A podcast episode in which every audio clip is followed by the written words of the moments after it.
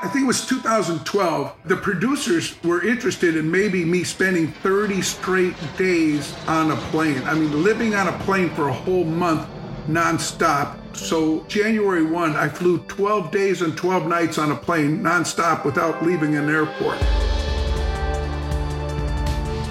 This is Up in the Air, a show about travel adventures, frequent flying, and the unique experiences we have along the way. I'm Ian Agrimis, and in this episode, you'll hear about how Tom Stuker overcame a fear of flying, spent 12 nights in a row on a plane, and flew more than 22 million miles en route to becoming the world's most frequent flyer. In a normal year, a commercial airline pilot might fly 450,000 miles. Might. For my guest today, that'd be nothing. In one month in 2019, he flew 166,000. Tom Stuker runs a car dealership consultancy and travels frequently to meet with his clients worldwide. He's based in Newark, New Jersey, but travels to Australia and Asia several dozen times per year. This pace has earned him a space in United Airlines' exclusive status program called Global Services, a tier of loyalty without any published requirements, which guarantees the airline will do just about anything you ask of them. Beyond the upgrades and special airport privileges, United and Tom have a special relationship, as Tom has flown almost 22 million miles on their planes. And that's butt in seat miles, or BIS, as you'll hear Tom call it. I spoke with Tom and his friend Jason Divineer, a fellow global services and multi million miler on United, during a rare moment when they were both on the ground to hear where Tom is at on his way to breaking 22 million. I'm going back to Mexico this coming Sunday, but I think the round trip is going to still leave me short about a, a thousand or two. So when I, I, I, have no specific flights planned, uh, well, I actually have another trip in, in September back to Mexico. And, and but I probably will be flying somewhere before then to officially hit the 22 million. Okay, wow.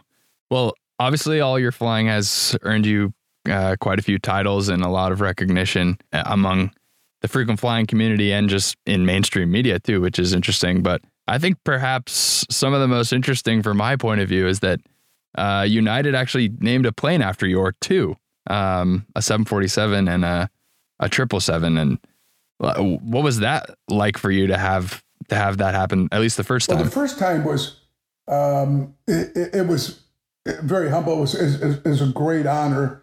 Uh, they told me it was the first 777 that, that United received that they put my name on. I flew on it once, didn't even know I was on it. It was uh, an anniversary trip my wife and I took to London. Didn't know we were on it until um, until after the trip. But uh, I, I, did spot it one time in Washington D.C. with my son. They brought us on the tarmac back in the day when you could go on the tarmac, and we had a nice photo op with the plane.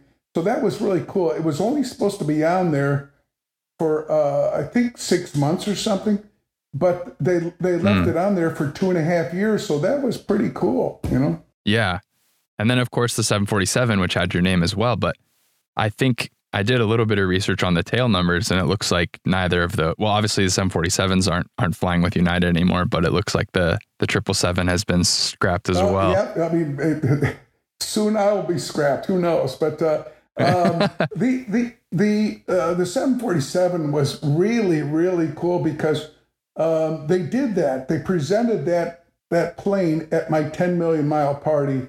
Um, you know, Smisek brought me over to the window at the club where they were celebrating the party, and they had uh, they they literally rolled the the plane right up to the window and for everybody to see I mean, it was really, really, really nice. I mean, the 10 million mile party was probably the most fun time. I, probably the most fun time I've had on the ground with United. I'd probably say the most fun time I had in the air was when they retired, uh, when they flew the last 747 on that flight from San Francisco to Hawaii. That was my most fun flight ever because it was a five and a half hour um, happy hour as soon as the plane took off. Were you on that flight? So I wasn't on that flight, but I on this podcast I like to do a segment called "Explain That Gram," okay. where I go through your Instagram and I pick okay, a photo that okay. I assume has a story behind it. And I happened to pick the photo that you post one of the photos you posted from that flight. So I'd love I'd love to hear more about well, it. I, I, want to tell you that was like I said, it was my favorite, my most fun flight ever. First of all, there was an awful lot of people I know, a lot of frequent flyers that were on that flight that, that I was able to uh, enjoy time with. Um, it was a nonstop party. As soon as the flight took off, everybody stood up, stood up on the whole entire flight they only sat down for like 15 minutes when they threw the tray down. People sat down, scarfed up their food, and they were standing back up. When they announced, and again, everybody stood for five and a half hours. No, nobody cared about the movie or the halfway to Hawaii contest. Right. Nobody cared about any of that stuff. So what they did was, um, when they announced that we'll be landing and everybody had to get in their seats, I've never seen a whole plane boo that much. Everybody goes, Go around one more time. Go around. Uh, I mean, Jason was on that flight. I mean, and, and I mean, and so he could tell you the same thing. But um, it, it, it was fantastic. A, a, good friend Zach, you know, from from uh, you know um, Zach Honig, the points was, guy, right? Yeah, the points guy. I mean, Zach was on it with his dad. So I mean, it was it, it was really cool to be able to celebrate it with so many people I know from flying. It, it was an honor. Of course, it was nice to see Oscar. He was on the ground in um, San Francisco, wasn't able to, to go on the flight, but came on a temporary. Oscar Munoz, yeah, the, the CEO. Yeah, came on temporarily to wish everybody great flight. It was neat to see the flight attendants in in the old uniforms, the Hawaiian uniforms, the uh, you know whatever they were. But uh, it, it, it was such a fun nine five and a half hours nonstop. It was just great. That's amazing. So, yeah, Jason, you said you were on the flight as well. And maybe for people who aren't as familiar with what the significance of this flight was, if you could kind of explain why it was so exciting and important. Uh, sure. So, first off, we have to thank my wife for getting Tom on because uh, Tom, when the tickets went on sale, uh, Tom was sleeping in Australia and I couldn't get a hold of him. So, I booked two tickets for my wife and I up in the first class cabin. And then when he woke up, the tickets were all sold out. And he's like, "Oh my gosh, you got to get me on that." I'm like, "Well, talk to my wife." So she was uh, nice enough to give up her seat, and uh, and Tom was able to enjoy that. But yeah, thank you, Morgan. Um, thank you, Morgan. Yeah. um, it was a really significant flight because that 747 flight was the same as the first flight they ever flew on the 747, which was San Francisco to Honolulu back, uh, what, 30, back in the 70s. Um, so it was really neat when you got on. There was a gift bag at every seat with uh, cool candies from the 70s, uh, like a, a, custom glass Coke bottle commemorating it, a gold coin. Um, it wasn't gold, sorry. It was a like a challenge coin from United, and then there was a challenge coin from Pratt Whitney, who's the engine manufacturer.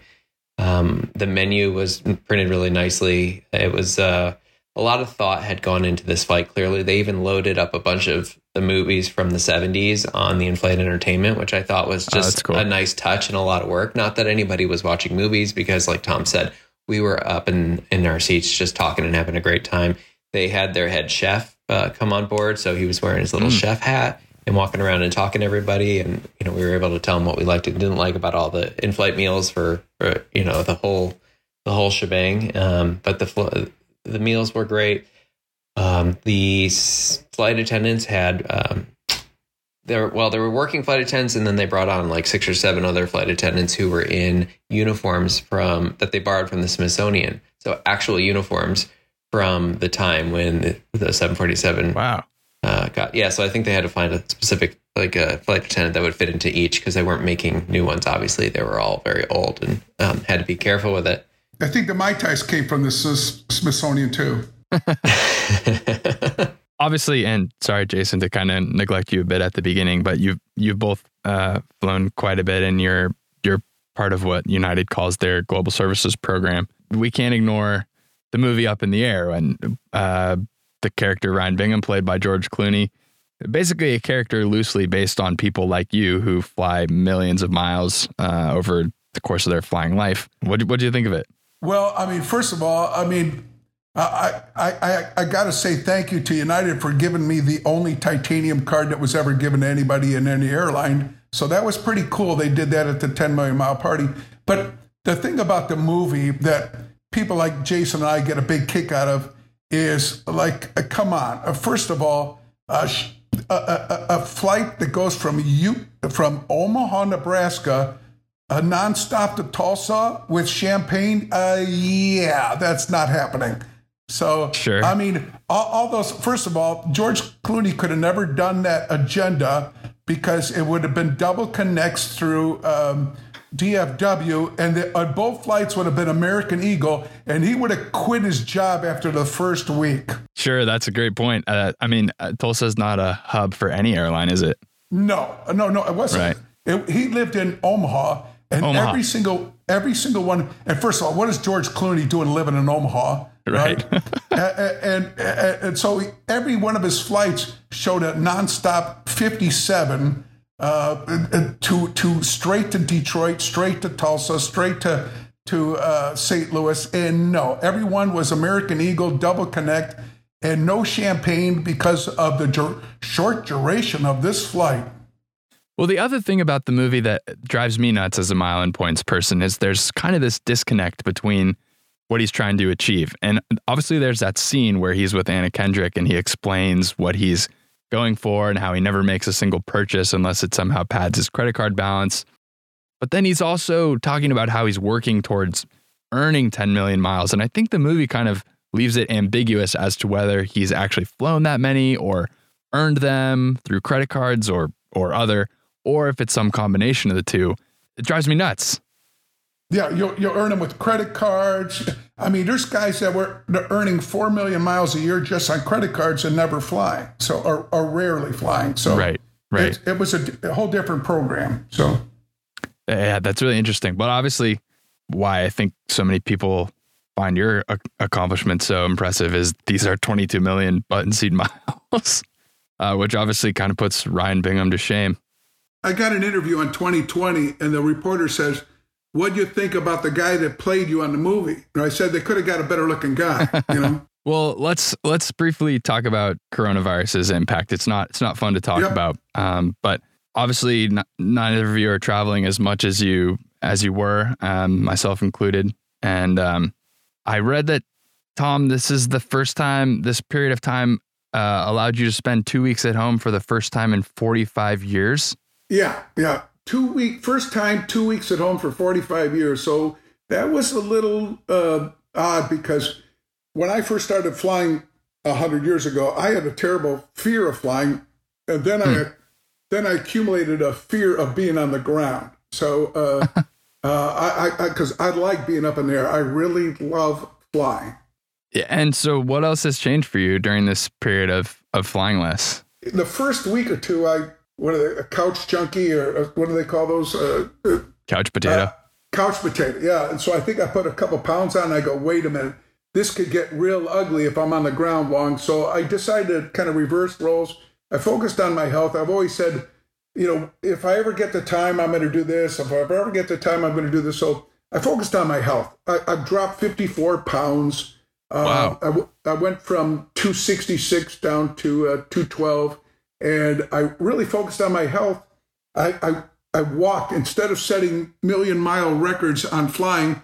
I walked a million steps in July, and wow, that's um, amazing. Yeah, yeah. Uh, but I'll I'll tell you, I I said with all with all the flying I didn't do, uh, I think I started getting some ugly emails from the people at Bacardi saying my dad lost his job because you're not flying anymore. You know, so. So I guess we know what your favorite in-flight drink is now. Yeah, yeah, uh, uh, uh, yeah. It's fun, but you know what? People say, well, it's hard to lose weight when you're flying, but you know, skinny people fly too. It's all a matter of choices. And when I do get back in the air more regularly, and I hope that's very soon, I probably won't have that third cinnamon roll or that fourth garlic bread, or I mean, so I think I'm gonna, I think I'm gonna make much better choices now that I've decided to be much healthier. So. Well, I was going to say because you're kind of a special case study almost because of how much time you spend on planes. Um, I was going to ask if you had noticed any significant mental or physical changes, but obviously lost losing a lot of weight is a is a big one. Um, because I mean those meals they've gotten I assume quite a bit better, especially over the period of time that you've flown. But even the amount of time that I've really gotten into the hobby, they've gotten much better and more more diverse. Um, but that's that's awesome to hear that that you have uh, gotten gotten a bit healthier, I suppose you could say. No, I got a, a lot healthier because you know I've I've had a motto. I want to stay alive to 25, right? You know, I, yeah, okay. I, I, I want to hit 25 million. I don't. I think. Well, obviously, I had a streak of uh, a million BIS that it was like my fifth year in a row of a million BIS or more. I mean, last year I did 1.5. I did 1.5 million BIS. I'll never, never, never do anything crazy like that again. I don't know if I'm going to fly a million again because my priorities hmm. have changed. I don't know if I'm going to bounce around the world as much like crazy trips like I've done. I'm going to spend a little more time domestically visiting family and friends I haven't seen for a while. And I've got some projects. I, I can't wait to get back to Australia if they could ever let us back in because Yeah. I, I have a lot of business ventures in Australia that I really need to tend to. So, Yeah. You know, Well- I want to I want to jump in real quick. Every so for the past five years, he's been um, he's been saying, "Oh, I'm never going to fly that much again" because he's beaten one million BIS per year. But every year he beats himself, and he's done it for five years in a row. So when he says, "I'm never going to fly 1.5 million again," I think that that may be not true. Especially as you're you're getting closer to to 25, you're going to be like, "Oh, I'm going to fly two this year." I I can totally see you trying to do that next year. ah, I don't know. I think that's insane. I mean, at 1.5 million. And that- that- 1.5 isn't insane. Yeah, well, yeah, uh, it is, but uh, uh, you know, I just there, there's so many things I want to work on, so many things I want to see. I, I'd like to fly a million miles a year again because uh, I'd like to get to 25 while I'm alive, you know. And once I hit the 25, uh, people say, "You're gonna are you gonna retire flying?" I said, "No, there's always 26," you know. So I mean, uh, just a couple stats here from what I gather. I mean, Yeah. you've you've flown, like you said, five, you're five thousand miles short of twenty two million. yeah, Last year, at one point, it seemed like you you flew a million miles. When you did one point five, you must have you flew a million miles from January to July. Yeah. Well, I mean, I, I know I hit a million miles, uh, two different million milestones last year. If Yeah. my math is correct, that's one hundred and sixty six thousand miles a month. Yeah, And, and yeah, pretty close to that, I think. Is, is that what it comes to? No, wait a minute. 166, is that right? No. Uh, yeah, yeah, it is. so, and so I also read that you've flown more miles than the space shuttle Atlantis, and you've been to Australia more than three hundred and sixty times. Yeah, yeah, but I mean, So- it's it's worth going to. I've been a couple times. I, I proposed to my wife there. I love Australia. So I agree with you. I probably see more. I probably see more of Australia than 95% of Australians. I believe that. Yeah. So, in one sense, is a very basic question, but like, how did you start flying so much? Kind of give us the background on what what even raised this demand of you. Well, yeah, okay. Let's try to keep this really short. I started my training company in 1980. In 1984, I was, um, it was 84. Yeah, 84, I think it was. I was invited to be a speaker at the National Convention for Auto Dealers down in New Orleans. And at the convention, I was rated the number one speaker, and I got an awful lot of attention. And there was a large group from Australia. They came to my booth and says, "When are you coming to Australia?" I said, "When are you inviting me?" And they said, "You're invited." And so I started going to Australia in '84. And so, I mean, when you go 300 something times, that does rack up a, a bunch of miles just going back and forth to Australia. So, 84 is when I started flying. So, Okay, Jason says he's got a uh, I fact do. check Uh, here. yeah, in the uh, fact check portion of your show here, the uh, Space Shuttle Endeavour, which is the youngest space shuttle, has flown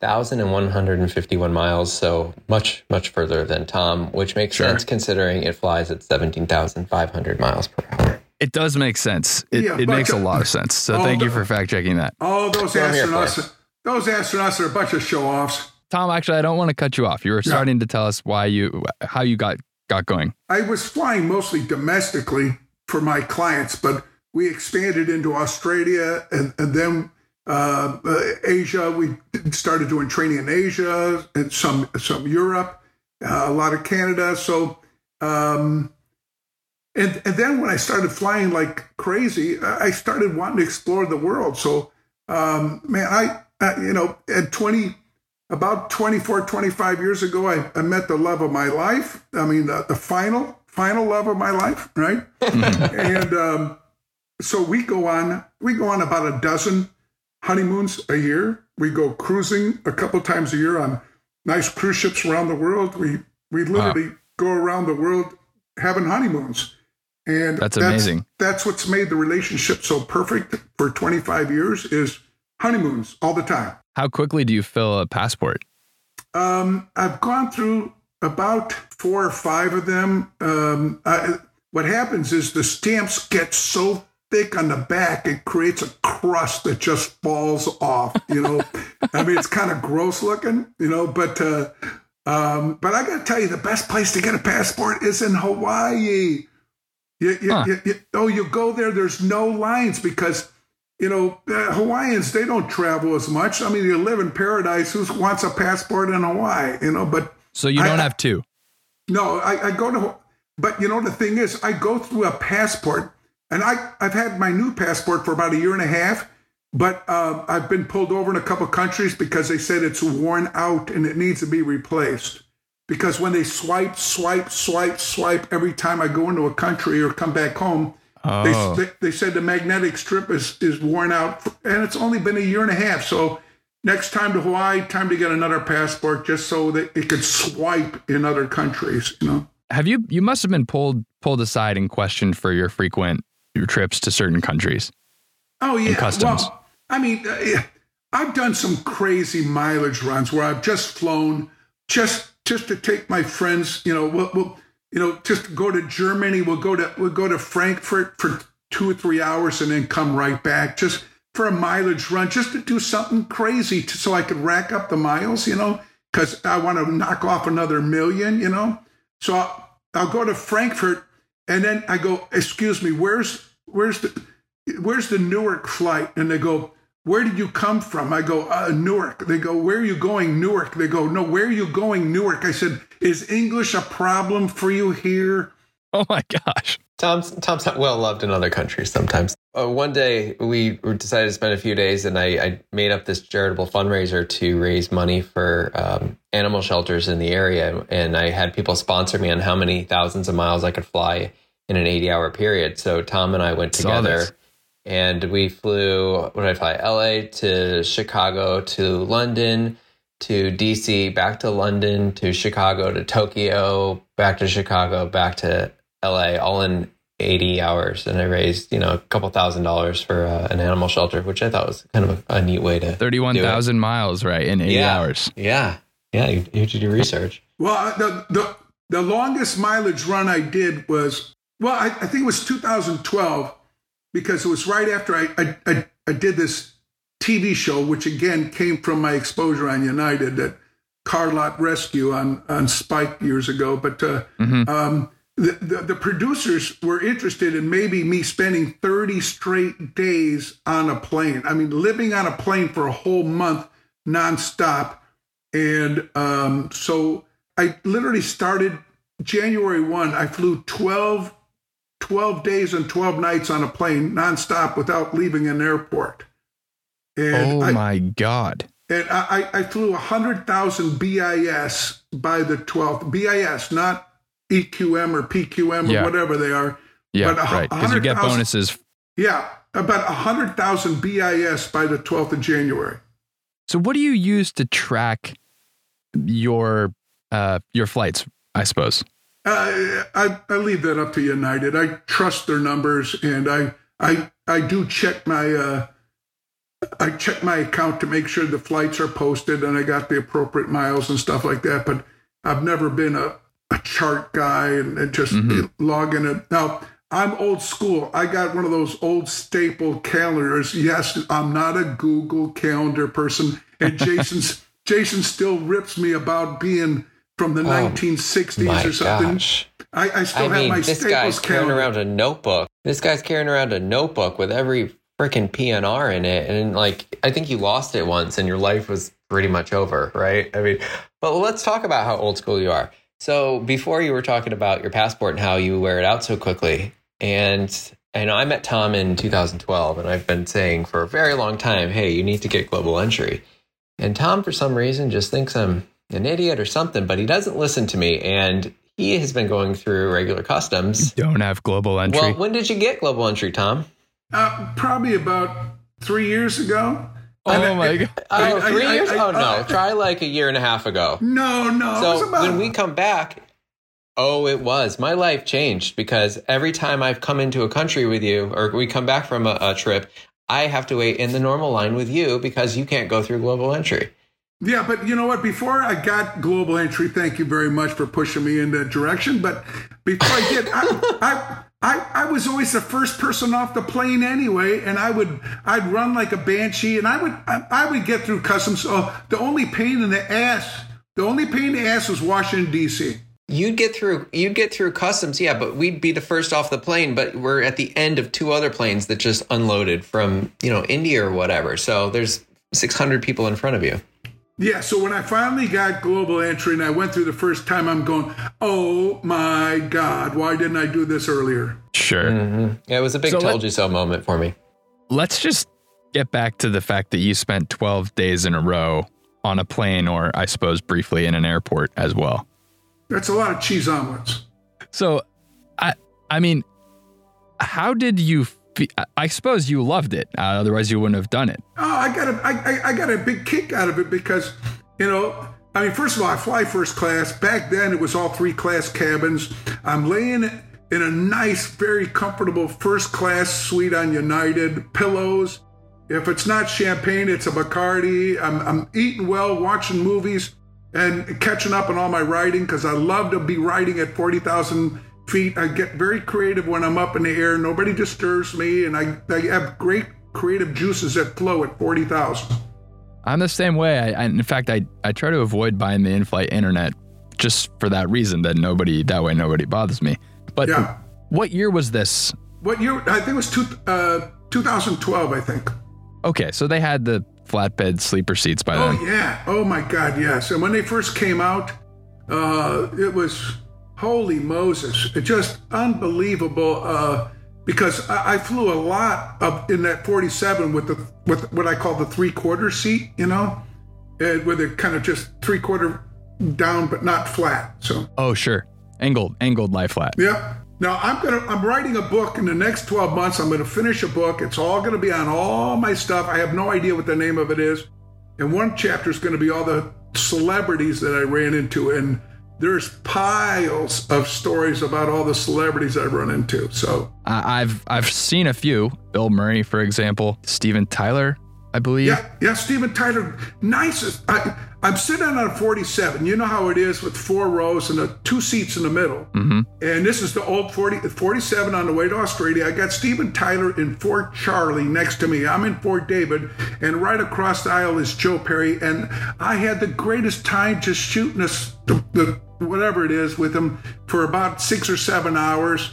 Uh, you know, they're both recovering, so there's no drinking. Uh, I mean, I mean, here I am in the middle of them, probably driving them nuts with my Bacardis, and. Uh, uh, but they're the nicest guys, and when they flew, the, their whole entourage was not allowed to drink at all. So s- saved United a lot in the liquor bill. Yeah, no kidding. Well, so so what is your stance on talking with people uh, on on a plane? Or let's say somebody somebody wants to talk to you. Obviously, you fly all the time. So what? How do you feel about that?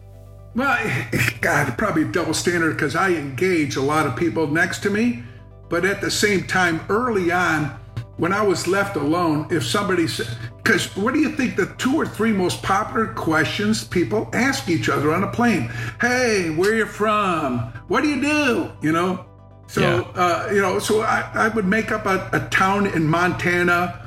And when they say, What do you do? I say, I don't mean to brag, but I'm the vice president of the Mr. Potato Head. I said, Are you familiar with our product? You know? And so I said, Oh, we we got a really new thing. Oh, I'm glad you asked because we got a new product coming out. It's got the cooties on it that you'll just love. I mean, it's the best potato head we've ever made. Your kids are gonna love it. Let me tell you a little more. Next thing you know, the guy puts his headphones on, he's reading a book, and I'm happily ever after. Right? Yeah, that's a that's a perfect strategy. I've heard, I've heard a couple other accounts of people who travel a lot who who have kind of their go-to uh, farce uh, for their what for the what they do question, which kind of shuts up the neighbor real quick. No, That's a great I- one. When people snore, see, I, I've got a perfect thing to get people to stop snoring on a plane. because when it bothers everybody, I had three different levels. Of course, it's more back in it. Remember back in the day when they had the 14 different channels that you used to, you know, click all the different 14 channels on the, the radio channels? Yeah, yeah. Yeah. It, it went it went one to 14, right? Sure. And nine was the pilots and all that Right. stuff. Yeah, it so, was really cool. so typically the people that snore are heavy set, like I was still working on, okay? Mm-hmm. but when I'd have a snorer next to me, I, I would do there was three different things. First of all, I would do the the real loud clap right in front of his face, and then it would wake up. And I'd say, Got it, got it. Oh, this fly was bugging the hell out of me. You know, he was on your nose all during your sleep, but I just, uh, but, but I got it. So we're good, you know and and now he's up for a while, right? now, the, now the, the, the next the next level is when I would make sure because most of them all wore their headphones, so they had their headphones on. I would look at what channel, what number they had, and I'd put my headphone on the same number, and then I would press the volume full blast. And next thing you know, at the very second, this guy's going like, "What the hell's going on?" I would go, "What the hell's going on?" I said, "I said, did you did you hear that in your headset too?" I mean, all of a sudden, I got this blast, or just louder than oh, louder than hell blast. You too, you got it. What the hell's going on here, right? so that woke him up. But the best, the best one of all, the best one of all is when I get a guy that's really snoring so bad it's bothering the whole first class cabin. So I go around the first class cabin. I said, Is everybody bothered by this snoring? And everybody goes, Yes. I said, I'm going to put an end to this, but what I do is going to be our secret for the rest of our life. Is that clear? Right? so what I would do is here's this guy quietly asleep. I would grab him by the shoulders and shake the hell out of him. And he's waking up ready to punch me in the face. I go, Are you okay? Are you okay? Oh my God, are you okay? And he goes, What, what, what? I go, Man, you stop breathing, man. You stop breathing. You scared me. You scared me. I said, Oh, I thought you were dead, man. Don't do that. Don't do that. You scared me. Right? Oh my gosh. So, yeah, so for the rest of the flight, this guy's standing up full full Yeah, he's not going back standing to sleep. no he, he's standing up the rest of the flight he's going i mean he's just breathing meanwhile i put my seat back and i'm going so Oh my gosh. Or it backfires, and then they have a medical emergency and make you land in in uh, Tahiti or something. Oh my gosh, no. yeah. No, you know, but you know, I, I had one of my trainers was with me on the way back from Australia, and and I had a chest pain, but I knew it wasn't a heart attack. It was just a muscle contraction. I've had him before, but he gets he gets all upset. He, he gets drama, and he goes to the flight attendants. He goes, my my boss is having a heart attack. My boss is having a heart attack. So the flight attendant said. He says, uh, "Would you like us to land in Hawaii?" I said, "No, that would give me a heart attack." I said, "I'm I, I'm good. I'm good." But you know what? I, I got to give props to Jason. Jason's an EMT and then some.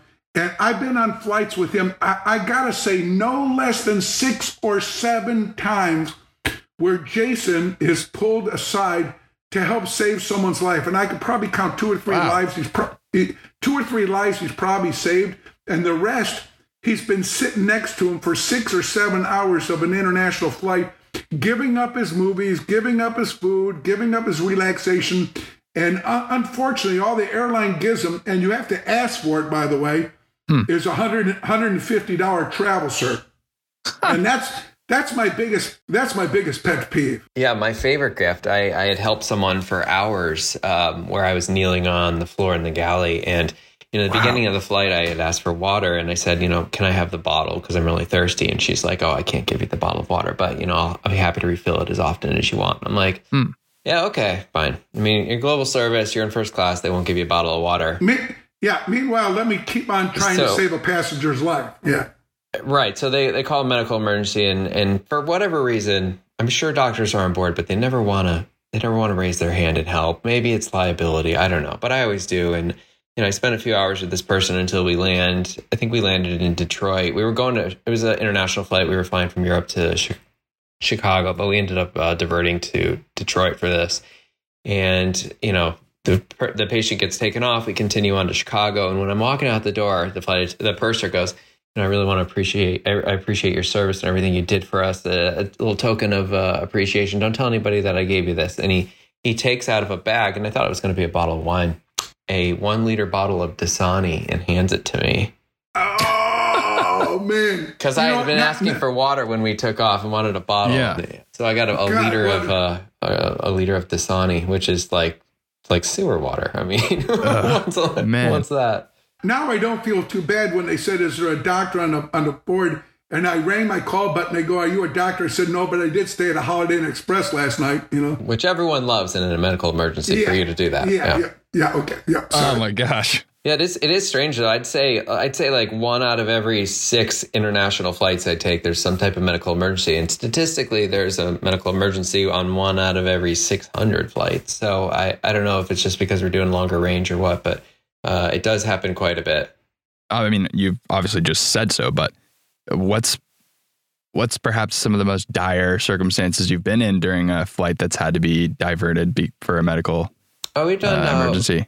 I've done CPR. Um, done. Uh, I had one woman who had uh, started off in in Eastern Australia, or sorry, excuse me, Western Australia. She took a Virgin Atlantic or a Virgin um, Australia flight over to Sydney, and then continued on and United from Sydney to San Francisco.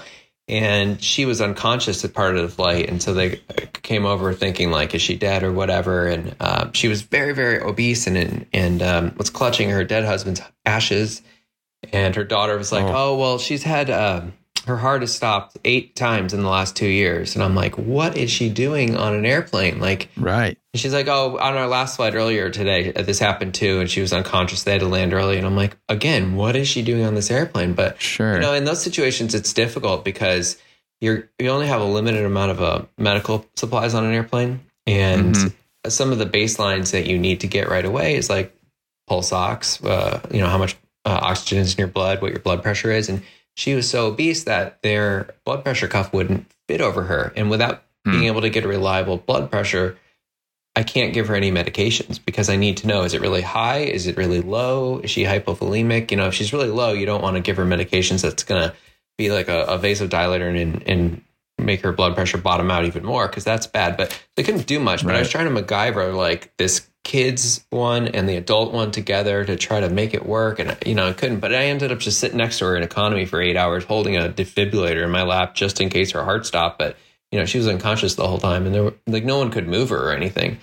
Um, so that that wasn't a very fun flight. I, I've had I've had five different flights where someone passed. Oh wow. What's Yeah. the procedure like when that happens? Um, well, on the last one, it was a flight from Narita to Chicago, and we diverted into Anchorage to have the bo- the body uh, taken off the plane. But uh, a, a lot, uh, some of them they just wait till you land because sometimes you don't. They don't. They don't know somebody's passed. They think they're sleeping. So when it's time to wake them up to, to, to land, it sometimes doesn't work out that well. Oh my gosh. Uh, one one in particular was very very I, I knew the people. I mean i i didn't know them. I met them before we got on the flight in the first class lounge in la on the way to to uh, australia. It was their 25th wedding anniversary. Uh, i probably don't want to tell the story. It, it just it was really really the the saddest flight i've ever ever been on so. Oh man. Yeah, that sounds yeah. pretty terrible. yeah, it was it, it was bad. So, but I mean, it, it with all the flying I do, there's a percentage that says it might happen to me on a flight because of mm-hmm. all the time I'm in the air. It just you got to go sometime somewhere, and it happens. So, Yeah. you know, I mean, kind of speaking to that point, I mean, you're both, you're on the plane so much. I mean, perhaps there's a perverse part of you that kind of hopes for something strange and uncommon to take place to shake it up a bit. Jason Not is shaking his all. head. not- no, not no, me. no, no, Not not me. knows? No, no, those Yeah. are strong no's. No, just let me give me my glass of wine. Uh, let me watch a movie and let me rest in peace because I don't need drama. I mean, and I've seen some really crazy, crazy stuff. I mean, there was, uh, uh, uh, God, this was about a year or two ago coming out of, you know, back and forth to Australia. I got so many Australia stories. Right. But there was there was there was a couple that had to be in uh, had to be 90 if they were a day, right? And here it is like 11, 10 30, 11 o'clock in the morning. They're on the, they board the flight and they were totally trashed, trashed, hmm. both of them.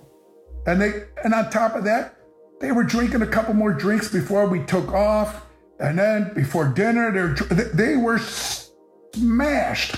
I Yeah. mean, beyond, beyond. Now, I went to take a nap. When I woke up, there was three flight attendants wearing hazmat suits. Three flight attendants wearing hazmat suits. I thought I was on an ET thing, you know. Uh, I, I, I my thought it was God. radioactive. I, I, I had no idea what was going on, but apparently the old guy got sicker than sick.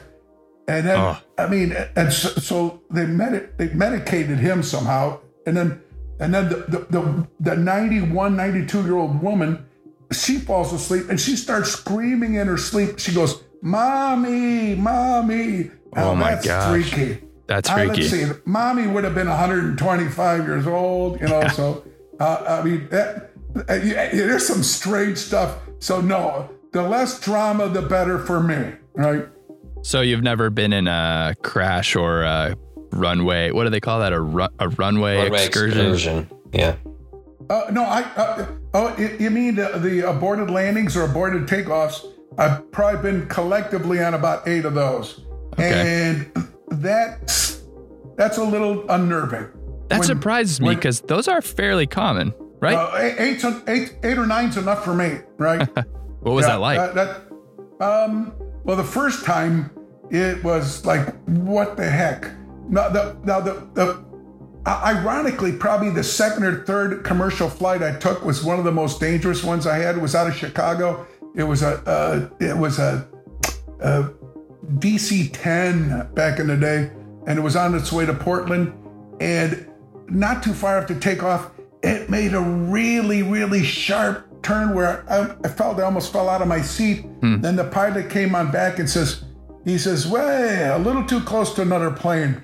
I mean, you got to understand, at that point in my life, I was still scared to death to fly. Hmm. I was scared to death to fly. Hmm. I mean, I I used to get prepared before I got on a flight, if you know what I'm talking about. Mm-hmm. I used to get like really prepared. Even if it took 151, I mm-hmm. got prepared to fly. Mm-hmm. At one time on a flight from San, LA to San Diego, they, they they delayed the flight four times because engine problems. Now, if you're afraid to fly and there's engine problems, you're really afraid to fly. I'm I'm over the over the wing, and all of a sudden I was listening to my Sony Discman back then, right. and the, the, tape the tape ended, and right when the tape ended, I woke up. I looked over the wing. It's dark at night, and then the wing I see going back and forth and back and forth as we approach the ground quickly. And I'm going. I I stood up and screamed, "Holy shit! We're all gonna die!" Not a good move. that was not a good move, and so uh, I, I'm not afraid to fly at all. I'm literally uh, not. I, I just have no fear. It's like if there's really bad turbulence, it's just a Disney ride. Put another quarter in and go around one more time. I have Right. no fear of flying. No fear whatsoever anymore. So. That's good to hear. Jason, you had a close call once.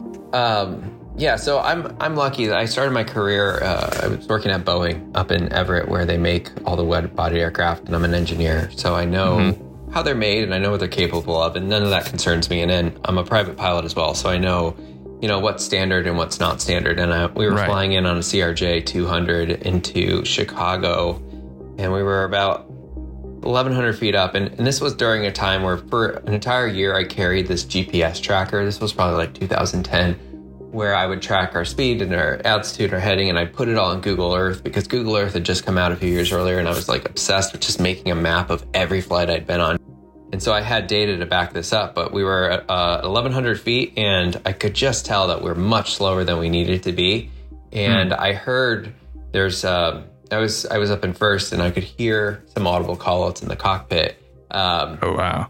and like wind, a wind shear, and then I heard the stick shaker, the sh- stick shaker, which is indicative of you're about to stall, and Yeah. then our nose dropped about 45 Right. degrees, and the pilots Oh.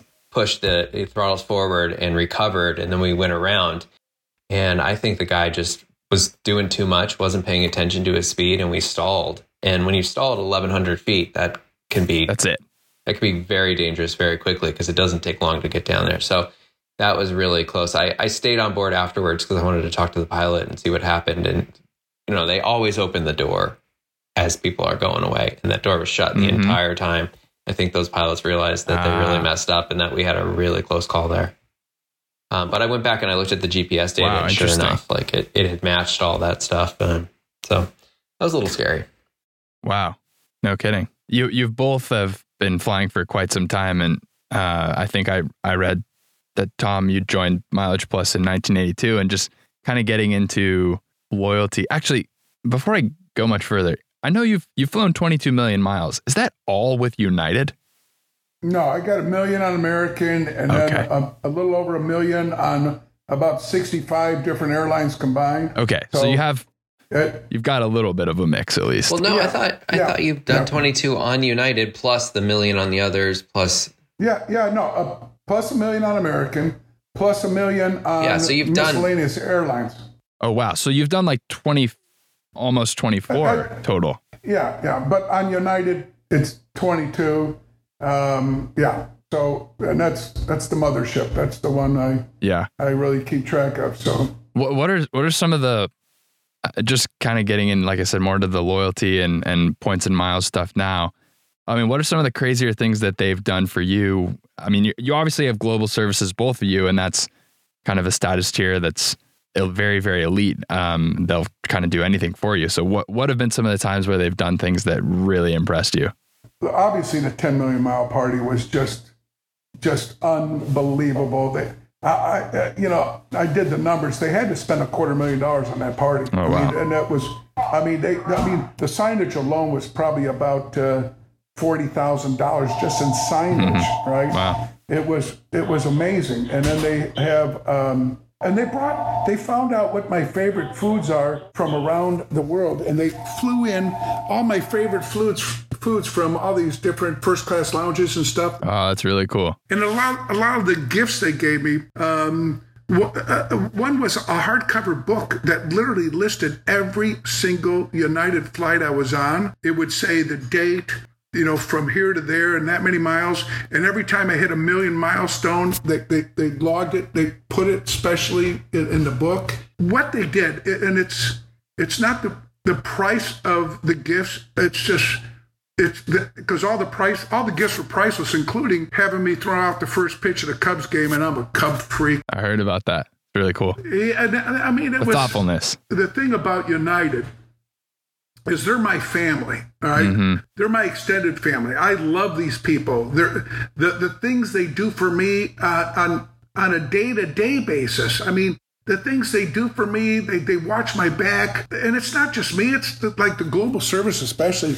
I mean, you know, Jason could be up in the air, and if there's a problem with his connection flight, while he's in the air, they're on the ground fixing things, and they're meeting him at the gate, and meeting me or him with with boarding passes to another flight that makes makes our travel seamless.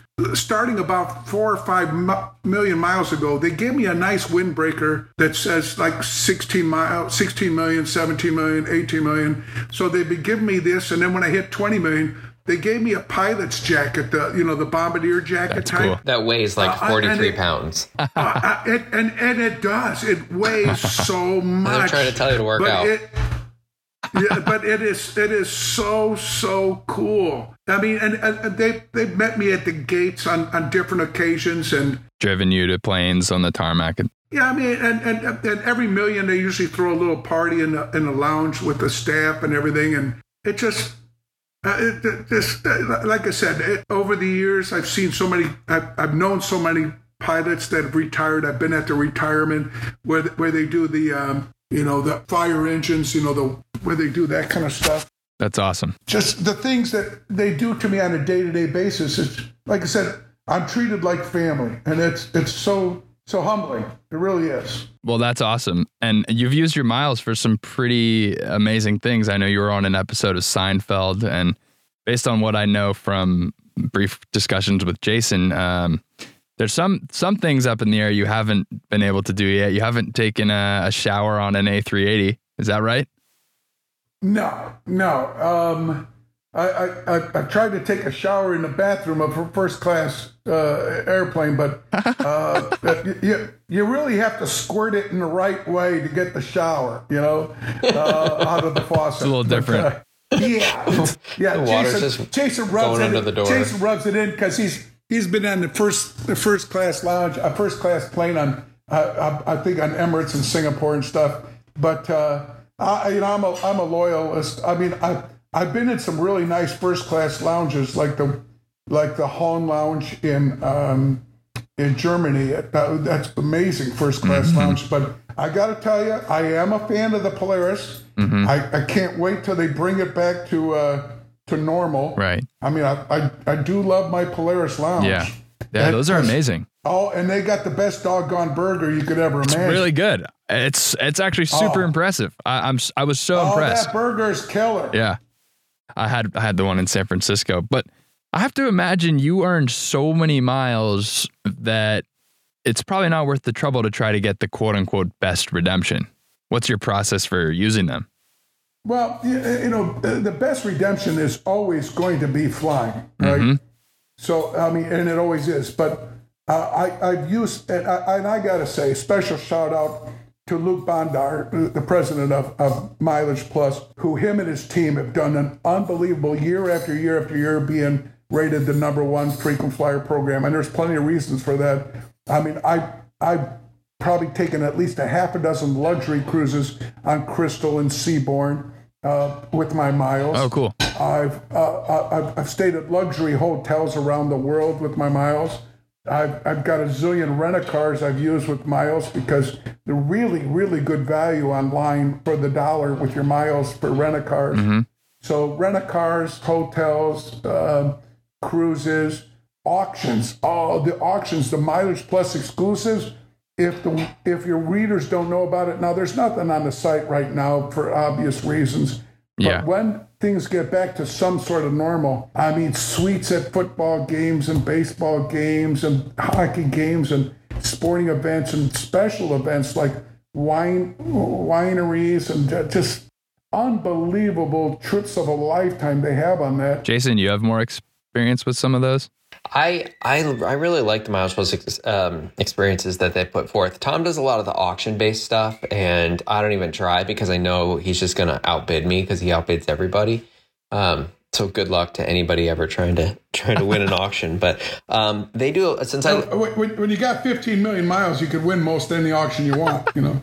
yeah, but you're buying something like a TV for two million miles because you're like I'm going to win it. Yeah, yeah, yeah. Yeah. Okay.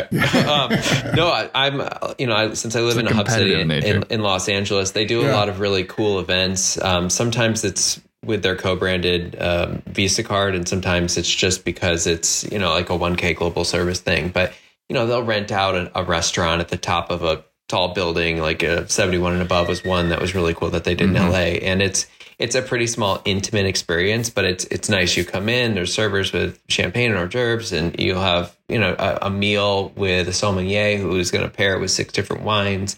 Um, or like I did a New Year's Eve thing that they threw that was a lot of fun, and and typically it's like ten thousand miles or something to go to this, and this normally would be probably a three or four hundred dollar experience. So if you're spending ten thousand dollars, or sorry, ten thousand miles to to get into that, it's it's really cool. Plus, That's good one of my favorite parts about it is the networking because especially when it's uh, when it's like a, a GS or 1K event, everyone there is pretty psyched to be there and they're pretty psyched about United. So you, unlike a normal party, you can go up to anybody and just talk about you know how, how many miles did you do last year? You know what do you think of United? Right. And what do you think of the 787? And it's uh, Yeah. it's a cool icebreaker. And I've actually made up quite a few friends at these events who I'm you know like I. Uh, I'm, I'm in aerospace, and uh, I met this guy who is uh, a GS, and he goes to Germany all the time for uh, working with the, the German Space Association, and he is at NASA. So he's Mm-hmm. brought me over. He brought me over and showed me the Mars 2020 rover about a year and a half ago, I, and that really just cool. launched recently. Yeah. Um, so you know, I was able to get down there and, and see that, and this is all because of this mileage plus experiences. So I think that's a really good redemption value as well. But uh, like Tom's saying, I mean, you can't beat the redemption of of first class flights, Right. Especially if you can transfer them to other to like I you know I have a lot of United miles as well, but like uh, when I did that A380 uh, Emirates first class, Mhm. I used Starwood points to transfer to Alaska, and then from Mhm. Alaska used it, and I booked you know w- what would have been fifty thousand dollars worth of flights for like two hundred eighty thousand miles or something at the time. So that's Yeah, that's, that's really really, the best value if you can do it. Yep. You- I mean, you both must have really pretty impressive stats with hotels as well. Are you as loyal to a certain hotel group? Well, I'm I'm lifetime diamond on on Hilton. I'm lifetime platinum on Marriott. I'm lifetime global whatever on Hyatt. Uh, so I it just yeah, yeah I pretty much got those. But over the last several years, uh, it's mostly uh, Four Seasons, Ritz Carlton, uh, Oberoi. Uh, when I travel, I'm, I'm, I guess the the wife set the bar a little higher over the last several years. So uh, yeah, There you go. little, little high maintenance, a little high maintenance there, but uh, but I, I've got my favorite places to go to in the world, and like I said, I, one ch- one chapter in my book's going to be just on the honeymoons I've taken and all the great places that I recommend and everything. So. As far as hotels, the Hilton, uh, let's see, yeah, Hilton used to run contests. Like Hilton when Hilton was only 294 properties when it was only Hilton before before uh, Embassy Suites and, and and Hampton and all those they ran a promotion. Whoever went whoever stayed at the most different Hiltons in 90 days got a free Chrysler any car you want from Chrysler and they gave out one every quarter so Wow. so every whoever did the most in a quarter, and I said, okay, I'm just going to go for it the first quarter and knock it off because I can't do it in the summer because I got kids and I can't be away from the kids all the time. So I they had 284 properties, and so I went to the most Hiltons in 90 days. I went to 79 Hiltons in 90 days. And and it was that was insane because 13 of them were in Chicago where I live. I would come home on a Friday. On the way home, I would check into a Hilton, just sit, watch TV a little bit for a half hour, catch the news, and then and then check out and go home. But I mean, I would I, like I, I was in Hawaii. I'd say, honey, I, I got to go to Turtle Bay for the night and, and check in there. And tomorrow I got to fly over to Kona to stay at the Hilton there. And we just so I did some crazy things. Those are And crazy things. So I, I but I but I, I want a free car. Now United back in the '80s had a contest where they introduced. They were the first first airline to fly to all 50 states. So they did a promotion that said if you did 50 states in 50 days, you got a free pass on the airline first class for a whole year. So I did that too. I mean, it was nuts. I mean, I was at a I was at a client in LA and I had to work there for three days. And after the first night, the the the, the auto dealer says, he says, I want to take you out to dinner t- uh, tomorrow night. I said, I can't. I got to go to Hawaii. He goes, Well, wait a minute, wait a minute. You're supposed to be here Thursday. I said, I, I will unless my plane's late, right? and I, li- I literally got on a plane, went to Hawaii, jumped on another plane, came back, shit, shower, and shaved, and I was back in the dealership at, at 8.30 in the morning, right? So, I mean, I just I did a lot of crazy things to win contests and stuff like that. So Are you willing to share how many miles you might earn in a typical year? Award miles. Um, uh, it, I think last year because of the one and a half million, I, I earned uh, uh, uh, quite a bit, quite a bit. I mean, I, I, I don't want to say the exact number, but let's just say eh, several zeros. You know, a- a lot, right? It, it was a lot. I just. I mean, if you're betting- people, if people would say that's that'd be insane. So If you're betting two million on a TV at an auction, I think we can kind Well, of that fill didn't, in the actually, that didn't actually happen, but I mean, I wouldn't put past him. I literally the only time I went crazy was on the Seinfeld show. I, I bid four hundred and fifty-one thousand miles to get on the Seinfeld show, and I said I don't care. I'm going to win this thing. And I, I think someone told me my bid was like over hundred thousand miles more. I mean, and here, here, here, and here, here's the funny part. Uh, the, the advertising company that was promoting it called me the following day after the after the whole trip and said, "How did it go?" Well, between you and me, there was a couple hiccups. there was a screw up at the rent a car. There was a screw up at the hotel. so when they said, they said, "How do you, how was your trip?" I I played a George Costanza on them. I go, I go, eh, don't worry about it. It's it's not you, it's me. you know, it's you know. And, and so what happened? What happened? So I told them the problems, and they go, "We feel so bad." So they called me the following day and said, said "We feel so bad about your bad experience. We're going to give you a two hundred fifty thousand miles back." I said. I said, I said, okay, that's good, that's good. Yeah. Oh, you don't have to, you don't have to, but that's very, but that's that's why you guys are you guys. You're the best. Oh my gosh. You know? so, and I, I, had a chance to meet George, uh, not George, Jason uh, Alexander. Had a chance to fly with him a couple times after mm. I got a chance to meet him at the at the thing. But the funny thing is, is part of the experience was I ate with the crew right before the final taping, mm-hmm. and I walked out. I walked out with my wife, and I'm standing in the hallway, and then Jason Alexander comes out, and I said, Jason, can I bother you for a photo? And and he waves his hand like, oh, sure, sure. So I gave him my camera. I put my arm around my wife. I said, "Do you know how to work that thing?" and did he take a good picture? Yeah, yeah. yeah he, no, he, he he looked at me. I said, "No, I already know what you look like, Jason." this is kind of a bizarre question, but how do you feel about traveling to space? Would you like to do that? If Jason flies with me, okay. Uh, because because uh, I I I got to have somebody with me that I feel totally comfortable with that can explain what the hell's going on and uh, because Jason is, Jay, I know Jay, I know if you ask Jason, he'd say, "Sign me up. I'm, I'm on the next right. flight," because he would. Right. He would. I know. Jason, am I oh, right? Ab- absolutely. I mean, so much so that I quit my job in marketing and moved to the middle of the desert to work as an aerospace engineer on uh, Spaceship Two, which is Virgin Galactic's uh, suborbital spacecraft. Yeah, I, I, I, I'd go. I'd go if Jason, if, if it was Jason but I'm not I'm not spending Lance Bass type of money to do it. what did he pay? Twenty million to go on this uh, thing? Uh, yeah, they've they've so, paid between twenty and seventy five million through a company called Space Adventures in, in no, Virginia if, to if broker a seat on a Soyuz. miles uh, out of my account. No, mm-hmm. you can't use miles. I, will spend I'll spend a million miles, and that's about as well. You know, back okay. in the '90s, U.S. Air had a award and it was a trip to space before you could even go to space, but they were like yeah. going to give it to you in the future. And I think it was like a million miles or something. I remember hmm. being, mm.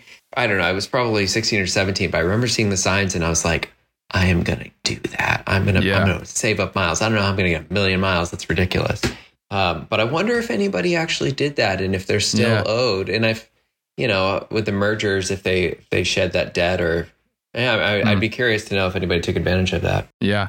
Ah, that's really interesting. Well, I mean, I, I, of course, uh, will there be sleeper seats? Is, is my first oh, you're not sleeping, right? buddy. Trust me. No, no, no. no when you're like that, on the way to space. I, it's something I, I would absolutely love to do. It's actually been a, a goal of mine for a while, but we're we're kind of running low on time. But I like to I like to get everybody's response to this last question, which is what impact has travel had on you? And beyond that, what impact do you believe travel has on the world?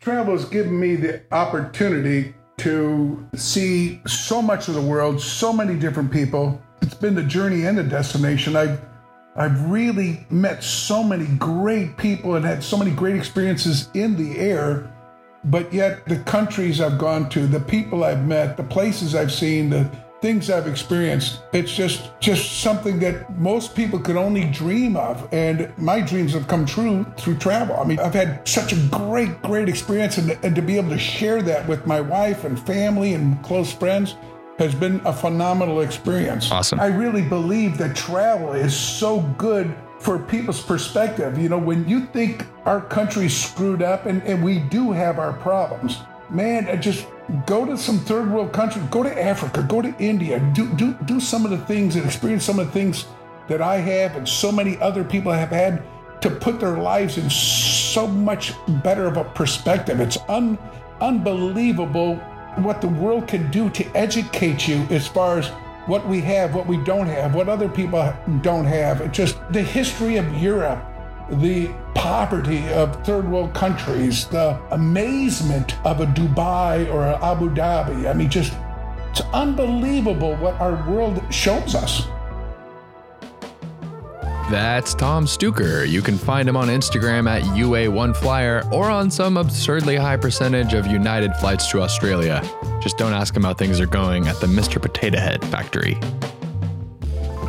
A special thanks to Jason Divinier for helping get the call set up on Tom's end and for joining the conversation. You can find him on Instagram at jdivinier.